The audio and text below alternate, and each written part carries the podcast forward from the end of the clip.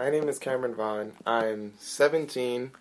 I live here in South Central Los Angeles, and my school is Locke High School, home of the Saints.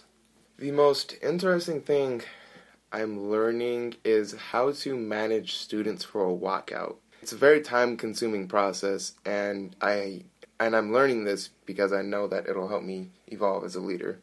For me, it matters it matters in really one big way. It's students voicing their opinions in matters and I don't think that students should walk out all the time, but I do think that when Congress decides not to do anything about a certain issue like gun violence, I do believe that students across the country need to show Congress and the government in general that we're very serious about what we're doing.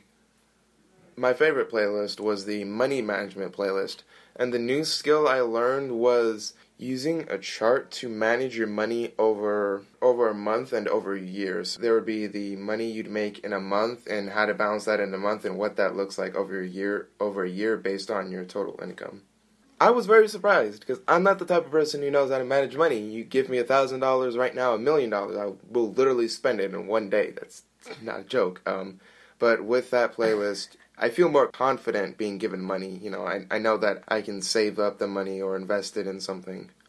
It was definitely empowering because this is money management for me is something that high schools across the country should be teaching in in school, but unfortunately they don't. So I'm really glad that I got this extracurricular opportunity to learn about money myself.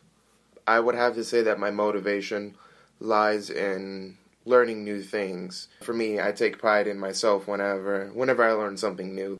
I noticed that a lot of schools are moving to computers. As a person who came from a school that primarily used computers, it was very difficult for me not not for mastering the technology, but because I lose this connection with what I'm learning. I'm more of a person who likes to do labs, who likes to learn from lectures because I'd rather talk to uh, to an expert in a field than do a quick Google search.